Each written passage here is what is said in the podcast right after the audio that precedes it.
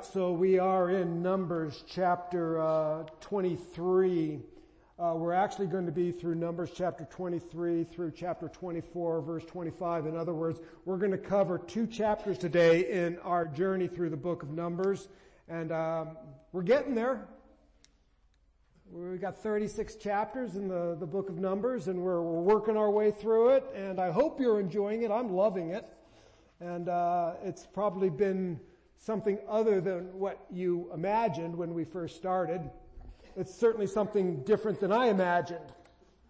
Um, but it's, uh, I think we are uh, not only seeing the, the beauty of the book of Numbers, but also um, we see God's big plan, His big picture. We see how it's so gospel centered.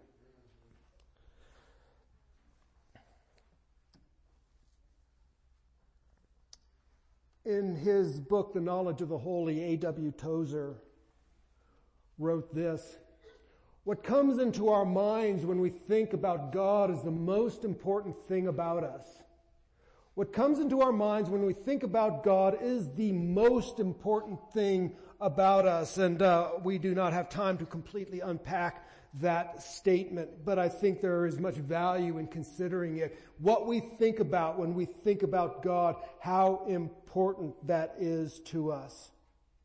Because a right view of God leads to right actions, right loves, right priorities. A wrong or an incorrect view of God leads us down many dangerous and uh, perilous paths.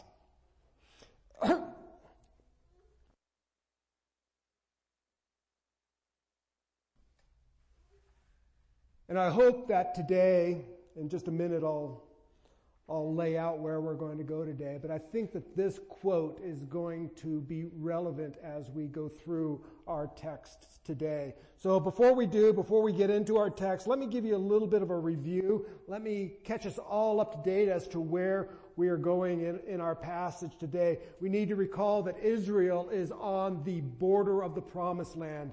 They have been uh, traveling that 40 years in the wilderness and now they are on the banks of the Jordan River. They are about to enter into the land of promise. Um, but while they are camped out in the land of, uh, on the border of the promised land, just to the north of the kingdom of Moab, there is this covert plan, a covert plot to destroy him, to destroy them. It has been hatched by the king of Moab. His name is Balak. It's a name you should probably remember. We'll be referring to him. But Balak, the king of Moab, has devised a plot covertly. Israel is completely unaware of this plan, but there is this plot to utterly destroy Israel.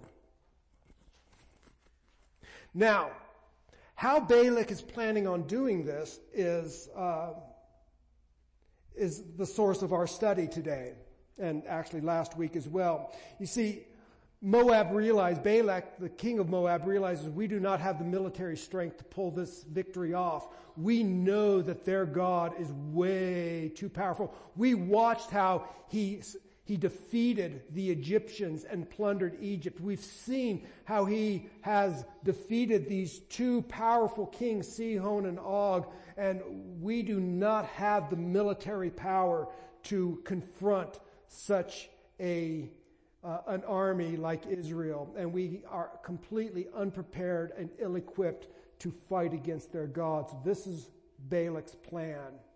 He's going to hire a prophet. And ancient Near Eastern warfare, a prophet like Balaam is a weapon of mass destruction. He has the ability to manipulate, coerce, convince the gods to work against his people and to work for um, those who pay him. And so Balak king of Moab, is going to hire this prophet Balaam. And he, he is hiring him for the purpose of turning Yahweh, Israel's God, against Israel. This then, of course, reveals to us base, uh, Balak's understanding of Yahweh. He has a completely wrong understanding of God. And as a result of his wrong understanding of God, he embarks on completely errant actions. His actions are flawed because his understanding of God is flawed. So, let me give you a little bit of preview um, where we're going to go today. Just a general layout of these two chapters is we're going to see seven oracles or seven words that are revealed to this prophet Balaam. They are revealed to Balaam by God. God is using this crooked stick to strike a mighty blow. Balaam, we have, I have little regard for Balaam. We'll see especially next week Balaam's uh, problems. Uh, but uh, Balaam is a crooked stick, and God can use a crooked stick to strike a mighty blow. And he is going to speak through Balaam today, and Balaam is going to be used to thwart the plans of Balak, king of Moab. And we're going to see these seven oracles. The first four of these oracles are going to result actually in blessing Israel, not in cursing Israel as he's been hired to do. Balak, of course, gets very upset with this because he's paying good money to have Balaam say a certain thing, and Balaam says the exact opposite of what he's being paid to say. We'll encounter that today. So those are the first four oracles. The, the final three oracles have to do with um, other nations. So here's kind of what's going to happen. I'm going to focus on the first four oracles. The, the, the final three I'm not going to give a lot of attention to, but um, we, will, uh, we will look at them briefly. So one of the things that we, our focus today then is on these first four oracles. And in these first four oracles, we are going to learn much about God, much about the God that we serve. And I hope that this is beneficial because as we learn about who God is, we are better equipped than to, um, to follow Him and to love Him. And so we are better able, as we know who this God is, we can better cast our cares upon Him, knowing that He cares for us. We can withstand social ostracization. We can joy, be joyful in suffering. We can be joyful in worship because we know the God in whom is being revealed in this book. And we are going to see that God is a God who keeps His promise. And one of the things we'll see today is that God keeps His promise to Abraham. Now, one more thing I want to outline before we uh, actually get into our text today, and, and that is that um, I, I want to make sure that we understand how this portion of Numbers fits into the big story of the Bible. Because, you know, one of the things that, that we talk about often here is that the, the Bible, there's a big story. There's a grand overarching narrative. And that this part of the book of Numbers is not some isolated text that we, that sits all by itself, but rather what we want to see is how does this story fit into God's big picture? And so let me just lay a little bit of a foundation to help us understand where this passage of text fits into God's grand narrative. And we need to remember that God has promised to redeem sinful man from the, from the curse of sin, and he's going to do this through the seed of the woman. You remember way back in Genesis 3.15, now you're all worried. You're going, I thought we were in Numbers. We're going back to the beginning. How long is this sermon going to be? Um,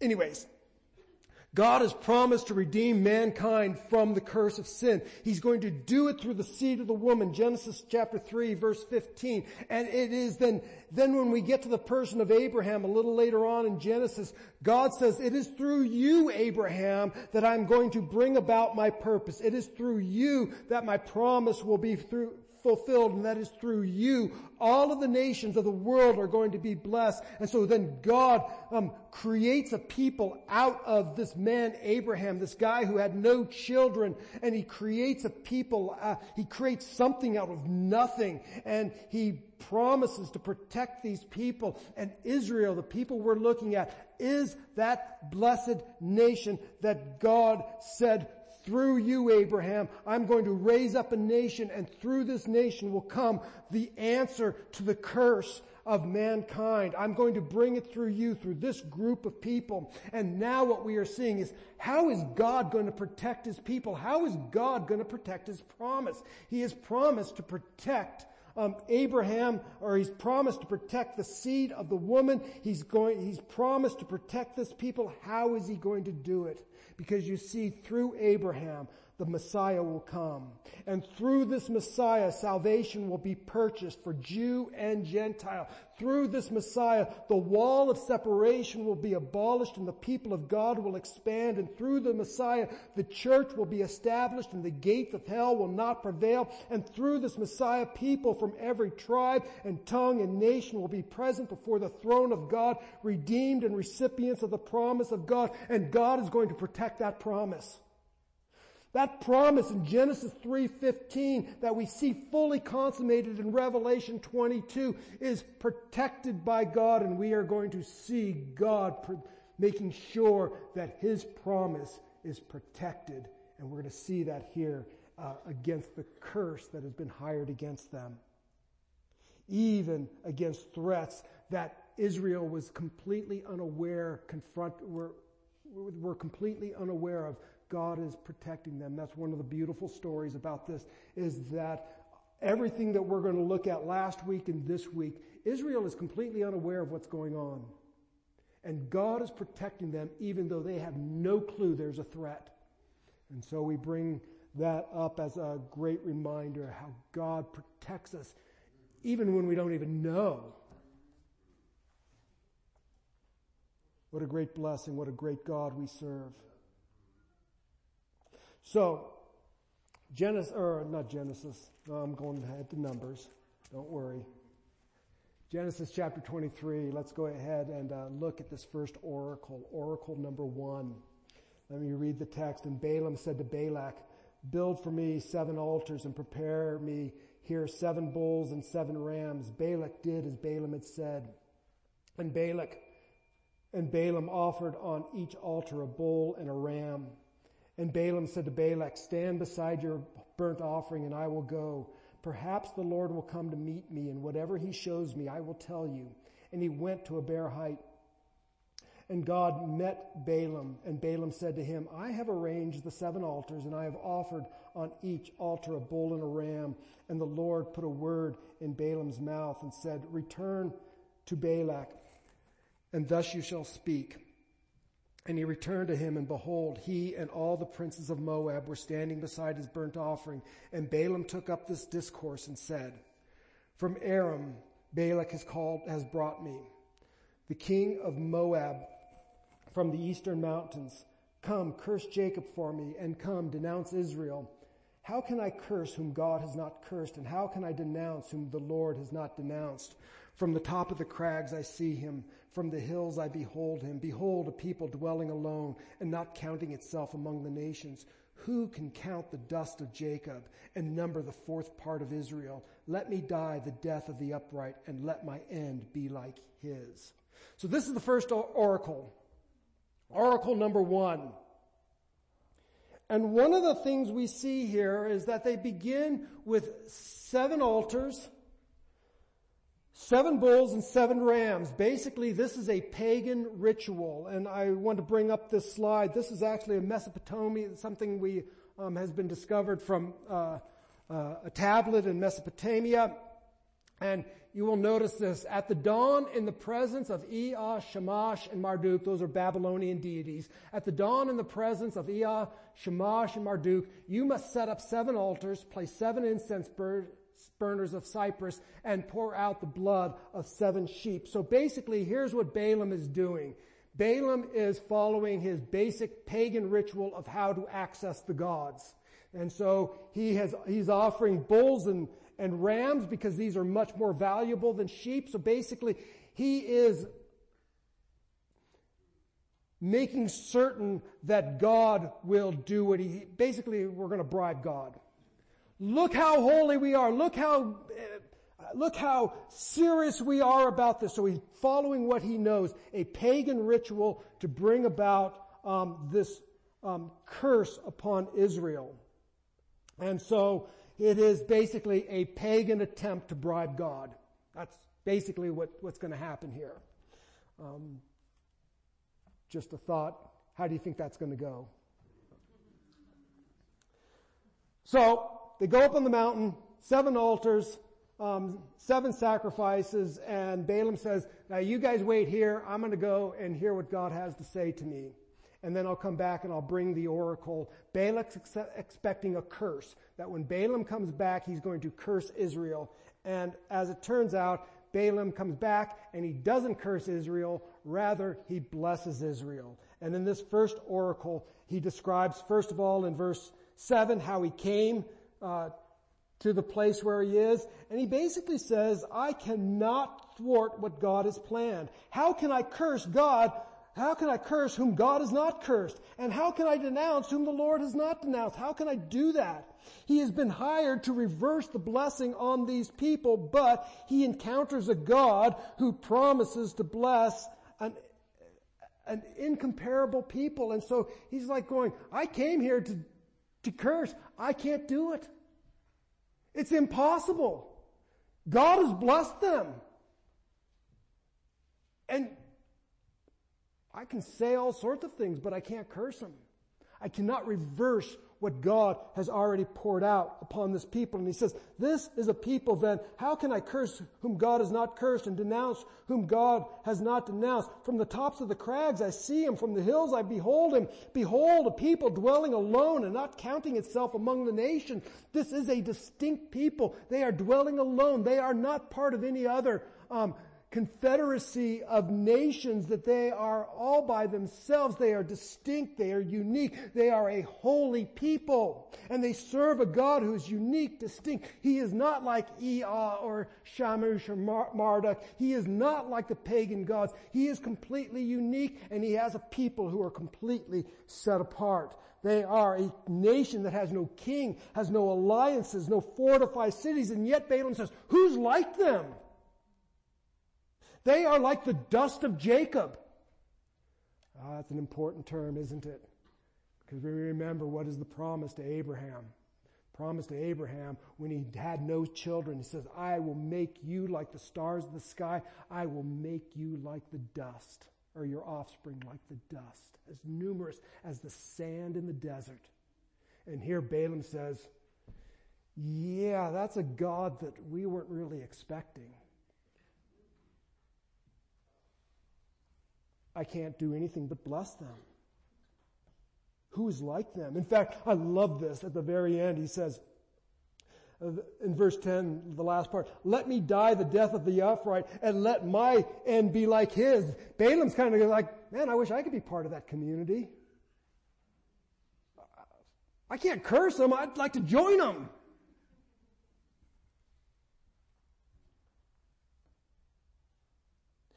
What we see here is God continues to bring his plans to fruition. The blessing of Abraham has been received um, by the children of Abraham, and I hope that you understand that as the people of God in this new covenant, all who are um, of the faith of Abraham are of the line of Abraham. That is, you are in line with the blessings of Abraham if you have the faith of Abraham. We are not children of Abraham by bloodline. We are not children of Abraham because of our heritage or our lineage. This is what Jesus told Nicodemus. You need to be born again. Your bloodline isn't going to get you anywhere. You need a new birth. And Paul uh, brings this up in the book of Galatians. Who are the children of Abraham? The ones who have the faith of Abraham, the ones who believe and righteousness is accredited to them. We are, as a church, we have no king, no city, yet we are unlike the nations of the world. We are to be a distinct people because we have a holy God. We are the blessed people of God from every tribe and tongue and nation. I pray that people would look upon us and say, oh, I kind of wish I was part of that group. If you're here today and you'd like to be part of the church, We'd love to talk to you afterwards, not this local church, but the church of Jesus Christ, the universal church. And you can do so by having, by believing Christ and righteousness will be credited to you. We'll be happy to speak with you about that afterwards. Well, that's the first oracle, and Balak's not happy. Um, not happy at all. He's like, what have you done to me? I took you to curse my enemies, and you've done nothing but bless them. And he answered and said, must, I, and Balaam says, I told you I was only going to do whatever the Lord said.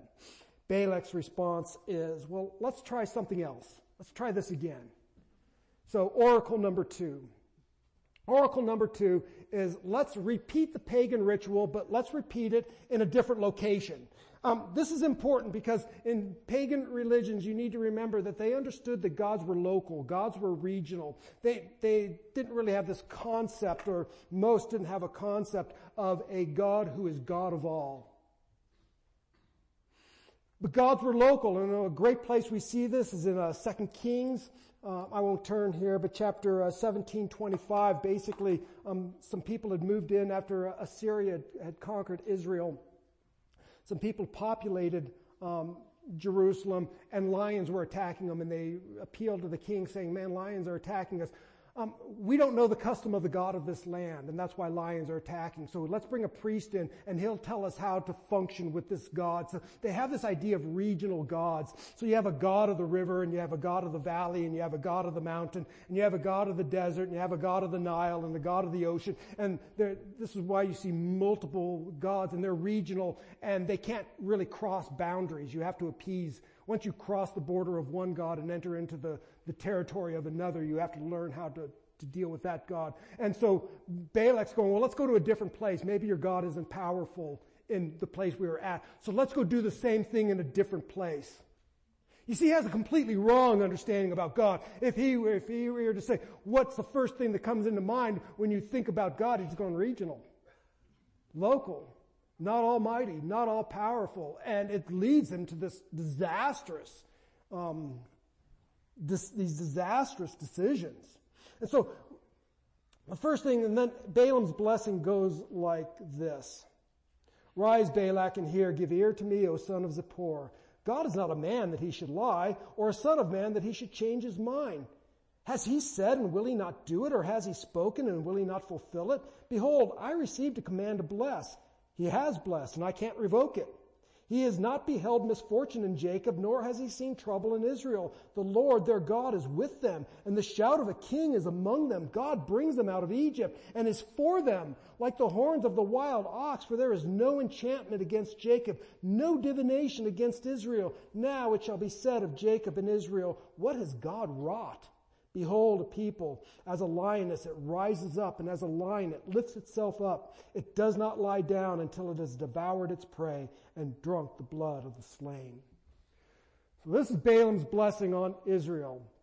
The first thing he says is God does not change. He is unlike the pagan deities who can be bribed and whose minds they are very capricious. They look a lot like humans. They, they get jealous of one another. They uh, are limited. They um, are capricious and uh, they change their minds. But Balaam says, Who is this God? He doesn't change his mind. James tells us that in God there is no shadow of turning. He is unchangeable. Uh, Charlie's been preaching on the book of James uh, on Sunday night at, at Reconcile Church, and uh, so I'd encourage you to come out there. But God does not change. Malachi brings up this really, really fascinating text about how God um, doesn't change. And, and, and, I'll just, I'll be brief, and you know that means nothing. But, um,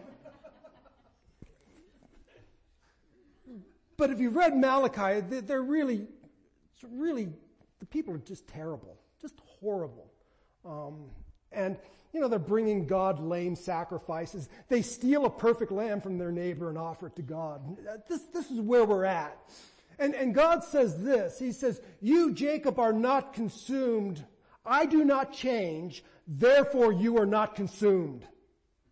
In other words, I have every reason to destroy you, but because of the promise that I made with Abraham, I will uphold my covenant. The only reason, the only reason that you have any hope is because I am not changing my mind. This is a powerful, powerful statement. And so, God doesn't change. And then Balaam goes on, there's no enchantment or divination. In other words, Balaam was hired to convince God to change, to alter the very nature of God. But, but God cannot be bribed. He cannot be coerced or be convinced to do otherwise. And God sees no trouble for Israel. And Balaam says, God sees no trouble for Israel. I can't change that no matter how much we offer him. No matter how much we might bribe him, no matter what location we go to, we are not going to change God's mind. There is no bribe, no incantation, no philosophy that will prove his word ineffective. You cannot bribe him. Your words do not alter who God is and what God has devised. I know we have a whole theology out there called Word of Faith theology that says that we create reality, that we manipulate God. You might as well be Balak because it is a heretical teaching. There's no place for it in the church and it's rampant in the church. And then we see how God scatters his enemies, which is interesting because we look back at the first oracle and it's like, they have no king. They may have no king and yet God scatters their enemies. He is like a, he's like a wild ox in that he's just kind of going and goring Egypt. And he's like a lion and a lioness who devour, rise up and devour their prey. They have no king and yet God is in the midst of them. What makes this na- nation distinct is that God is with them. God is present and fights for them without bribing, without convincing, without any of that. God is in their midst. He loves his people. Even this rebellious people.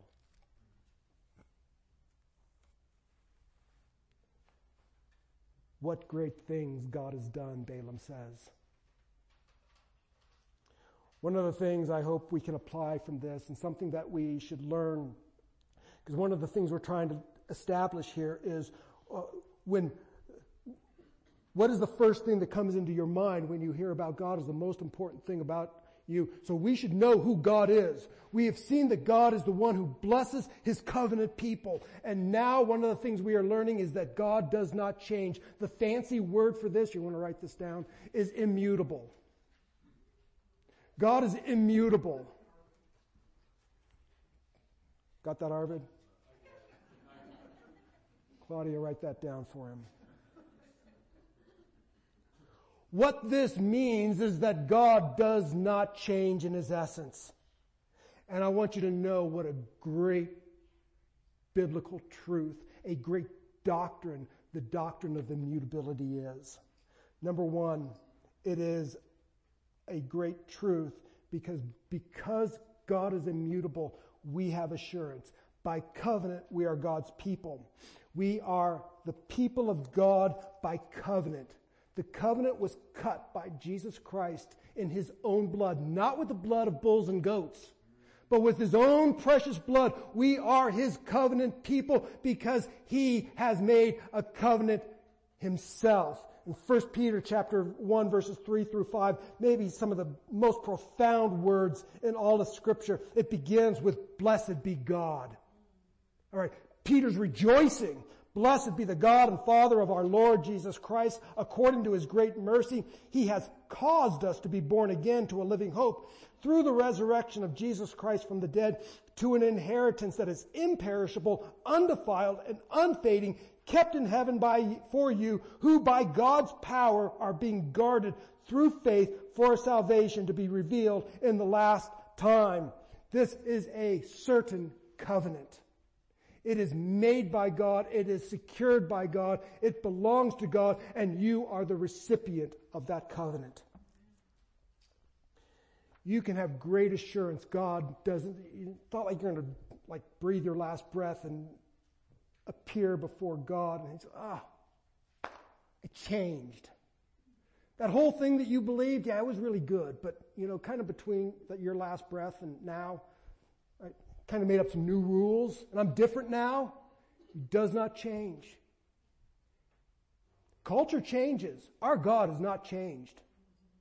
And as our culture is changing and saying, this is who God is, this is what God does, I think this is what, I don't think, I know God has made himself known through his word, and we know exactly who he is, and we, we do not need to question, and we can have certainty. People say, you, how can you be sure you're saved?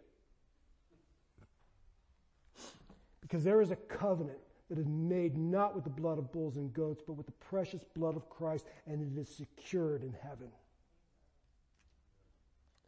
We have purpose.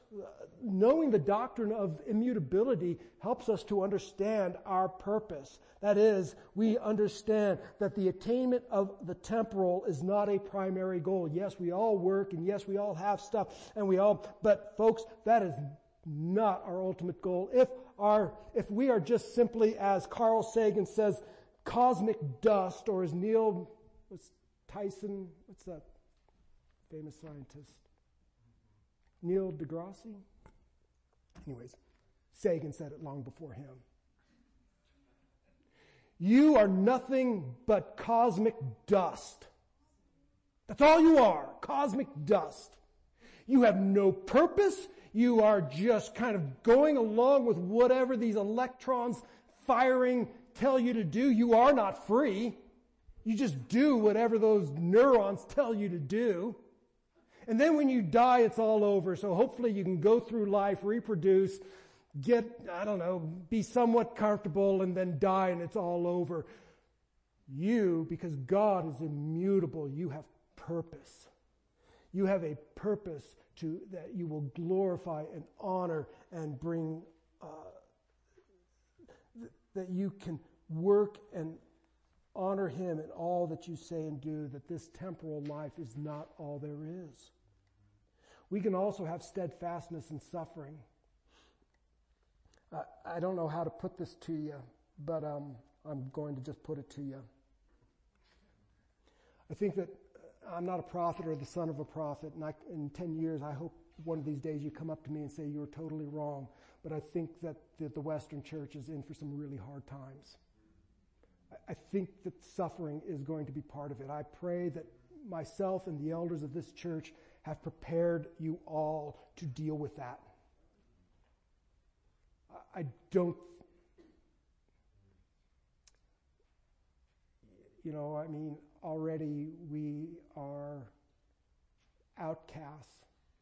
Our brothers in, in Canada are literally worshiping underground this week. Literally worshiping underground. They are sending out notices covertly to their members where they are meeting so that the government cannot stop them or arrest them from gathering. That's happening right now today.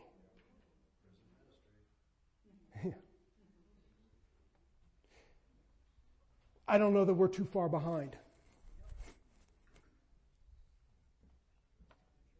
But we can be steadfast because God does not change. And the God who sustained Peter and Paul and even Stephen and the great saints who have come along throughout the years, the one who sustained them will sustain us. We can trust also because God is immutable. We can trust God's word. See, God has defeated the greatest enemy mankind's greatest enemies through the person of Jesus Christ. And he has called forth a people who are the beloved of God who does not change. Not even the powers of hell can hinder what God has set forth. We can rest in that. We can stand fast in that. Oh, what great things God has done. Balak's response is, shut up. I'm telling you, that's what he says. Well, he says it a little nicer, but in, in ancient times, this was the, the vernacular, basically. Um, he says, um,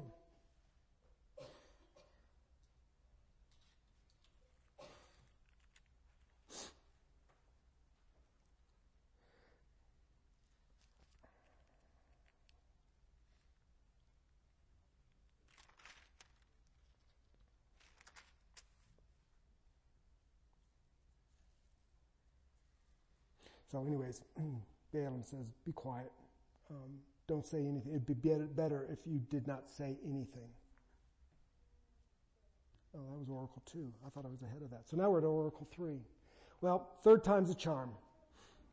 Ba- Balaam sees no need for, for omens. Basically what would happen is they would set up these seven altars and then Balaam would go away and he would get an omen. Uh, they, they would re- rely on omens like the, the, the, the, um, the flight path of birds or they would read the entrails of these sacrificed animals to figure out what God is saying. And so Balaam would go and, and look for these omens. Um, God didn't need omens. He just spoke to Balaam. And now Balaam kind of gets the hint and realizes, I don't need to go anywhere. Just We'll set up seven more altars and God will just speak directly to me. No need for omens. And here's Balaam's blessing. The oracle of Balaam, the son of Beor, the oracle of the man whose eye is open, the oracle of him who hears the words of God, who sees the vision of the Almighty falling down with his eyes uncovered. How lovely are your tents, O Jacob, your encampments, O Israel, like palm groves that stretch afar, like gardens beside a river, like aloes that the Lord has planted, like cedar trees beside the waters. Water shall flow from the, his buckets. His seed shall be in many waters. His king shall be higher than Agag, and his kingdom shall be exalted. God brings him out of Egypt and is for him like the horns of the wild ox. He shall eat up the nations, his adversaries, and shall break their bones in pieces and pierce them through with his arrows. He crouched, he lay down like a lion, like a lioness who will rouse him up. Blessed are those who bless you and cursed are those who curse you. Well, here's what we see. Balaam's blessing. First of all, we see the fruitfulness of God's people we see how lovely are your tents, O Jacob. You're like palm groves that stretch afar, like gardens beside a river, like aloes that the Lord has planted. And so we see that God has blessed his people with fruitfulness. But here's one of the things we learn. Remember, we're trying to discover what do we, what, how, what's a right understanding of God? Here's one of the things that we should consider. In verse 4, we see this, the oracle of him who hears the words of God who sees the vision of the Almighty. That word God is the word El. It's the most basic word for God in the Bible. It is the word El, and it can be used in a lot of different ways. But then we see also in the parallel line that this is the vision of the Almighty. This is Shaddai. And from here we get this compound word El Shaddai, which means the God Almighty.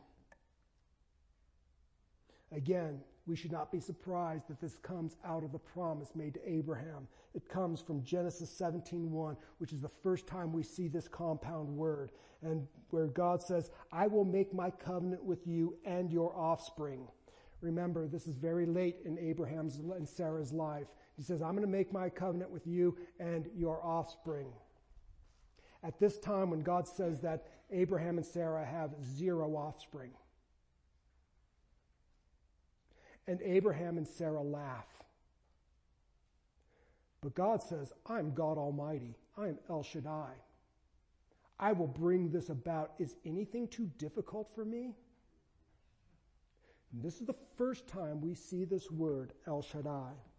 That is, that God is almighty. He is the one who nourishes and satisfies and protects and supplies his people. He is the all-sufficient sustainer. He is the one who helps. He is the one who abundantly blesses with all manner of blessing. So we see that God is the one who blesses his people. We see that God is the one who is immutable and does not change. And we see here in the third oracle that God is Almighty God who abundantly does what he says he's going to do. You cannot fix or change him. Balak's response is, well, now I'm not paying you now. It says, now flee to your own place. I will certainly honor you, but the Lord has held back your honor. I'm not paying you because of God. God's fault you're not getting paid. But I'm not paying you. Because I hired you to do a job and you're doing the opposite of the job that I hired you to do. Well, with that, Balaam again says, I told you I can only do what God tells me to do, and that's what I'm doing. And so now, um, this fourth oracle is not asked for by Balak. There is no um, sacrifice. There are no omens. Balaam just gives it to him for free, basically. Well, you've been paying me, but since you're not going to pay me, here's a freebie.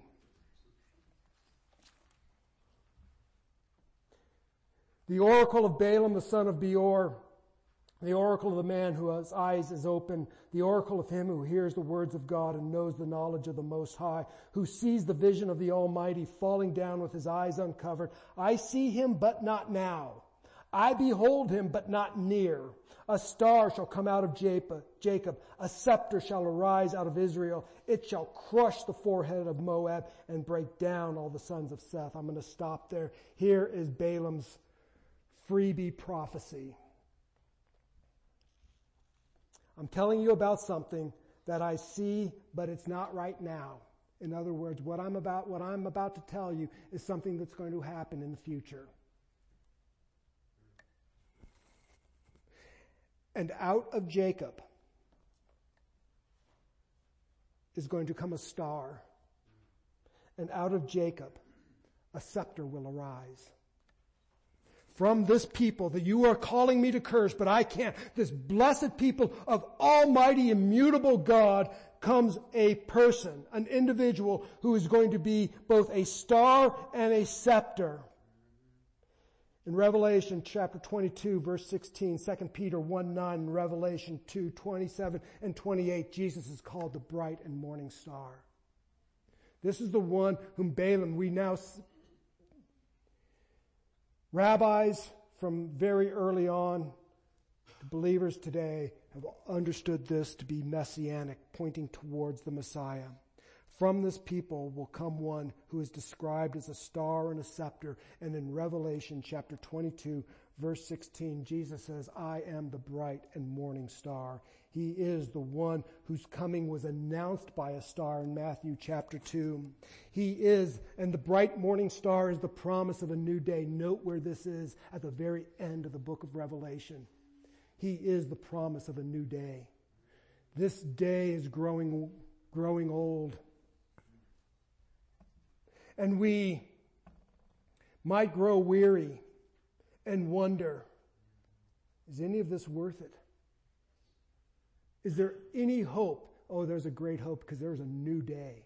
It is the day of the new creation and the new earth. It is the day where God consummates all of his promises to his people. And Jesus is the indication of that, the bright and morning star who will, is the signal that these things are true. But he is not only the bright morning star who is the promise of a new day, but he is a king with a scepter and he will conquer all nations. In other words, every knee will bow and every tongue will confess that Jesus Christ is Lord to the glory of the Father. And it, the prophecies go on basically talks about these other, these other nations. One is Amalek, who has a pride of position, a pride of place, a pride, uh, the pride of priority. He is the first of nations um, Balaam says, and then he talks about um, um,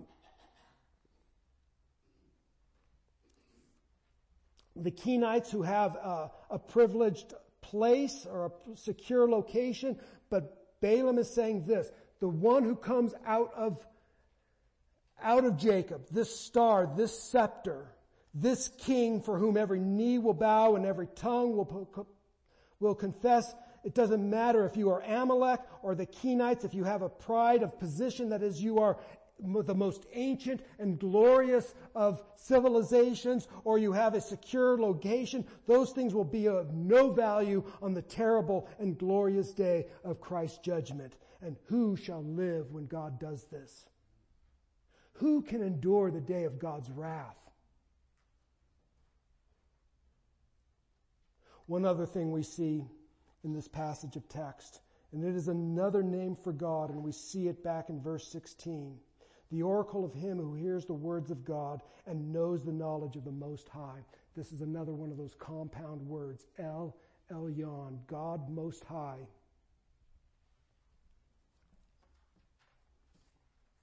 And you will not be surprised where we first see this word. We first see it in reference to Abraham, where Abraham calls him El Elyon, the Most High God. That is, He is the possessor of heaven and earth. He owns everything. He is the sovereign Lord of all. One of the best places we see a description of this is in the book of Daniel, where Nebuchadnezzar has just come through his seven years of insanity. And he's come to his senses. And this is what Nebuchadnezzar says. At the end of the days, I, Nebuchadnezzar, lifted my eyes to heaven and my reason returned to me. I blessed the Most High and praised and honored him who lives forever and ever. His dominion is an everlasting dominion. His kingdom endures from generation to generation. All the inhabitants of the earth are accounted as nothing. He does according to his will among the host of heaven um, and among the inhabitants of the earth. None can stay his hand or say to him, what have you done? El Elyon, the most high God, is the sovereign over all and none can stay his hand. So, we have seen a number of different things. What we have seen that God is the God who blesses his covenant people and he dwells in their midst. We see that he does not change and he cannot be swayed or persuaded otherwise. We see that he is the Almighty God uh, who has power and sufficiency to do all that he has promised, and he is the Most High God who rules sovereignly. And there is no other authority or power in heaven or on earth. So I'll conclude with this. My conclusion is this. What comes to mind when we think about God? If what comes to our minds when we think about God is the most important thing about us, then after this message, I'm going to ask what comes to your mind when you think about God. I would hope that this week, as you think about the things of God, you will think that He is the one who blessed His covenant people. You will ask yourself, Am I a member of His covenant people? Am I part of the church? If you have repented of your sins and called upon the name of Jesus Christ and trusted in His grace alone, you're part of His covenant people. If you're not, we'd love to talk to you a little bit about that. We have learned also that He dwells in the midst of His people. And for us, He dwells by means of His Holy Spirit, whom He has put uh, in our lives and put in our, in, in our hearts. But God dwells with His people. That He, and He does not change. We learn that He is Almighty God. No one can stay His hand. No one can thwart His purposes and he is the one who possesses heaven and earth. He owns everything. It all belongs to him. So God's covenant with us makes us the blessed of God. You are beloved in him. This does not change because God does not change. We cannot bribe him or thwart his purposes. God is almighty and his plans will succeed, and God is sovereign over all. Father, we come before you this day. I pray that we have an understanding of who you are. And that we are encouraged, that we become steadfast, that we love you more, that we will love our neighbor even more, that we will see the urgency of what it is to be the people of God. Oh, Father, help us to be steadfast. Let us not falter. And when we do, let us fall upon you. So grant us grace and mercy this day. Let your name be honored. For Christ's sake we pray. Amen.